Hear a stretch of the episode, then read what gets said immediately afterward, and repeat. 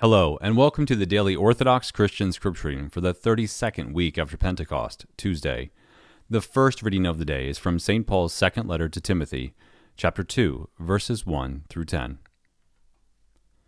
Timothy, my son, be strong in the grace that is in Christ Jesus, and what you have heard from me before many witnesses entrust to faithful men who will be able to teach others also.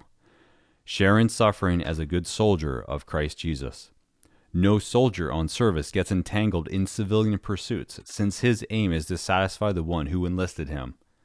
An athlete is not crowned unless he competes according to the rules.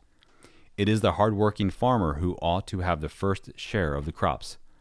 Think over what I say, for the Lord will grant you understanding in everything. Remember Jesus Christ, risen from the dead, descended from David as preached in my gospel, the gospel for which I am suffering and wearing fetters like a criminal. But the word of God is not fettered. Therefore, I endure everything for the sake of the elect, that they also may obtain salvation in Christ Jesus with its eternal glory. And today's gospel reading is from Mark chapter 1, verses 9 through 15.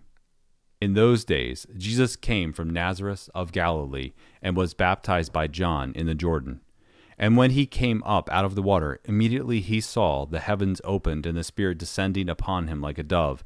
And a voice came from heaven You are my beloved Son, with you I am well pleased.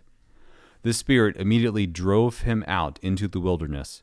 And he was in the wilderness forty days, tempted by Satan and he was with the wild beasts, and the angels ministered to him. Now, after John was arrested, Jesus came into Galilee, preaching the gospel of God, and saying, The time is fulfilled, and the kingdom of God is at hand. Repent and believe in the gospel.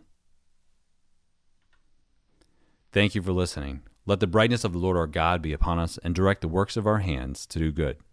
See you tomorrow.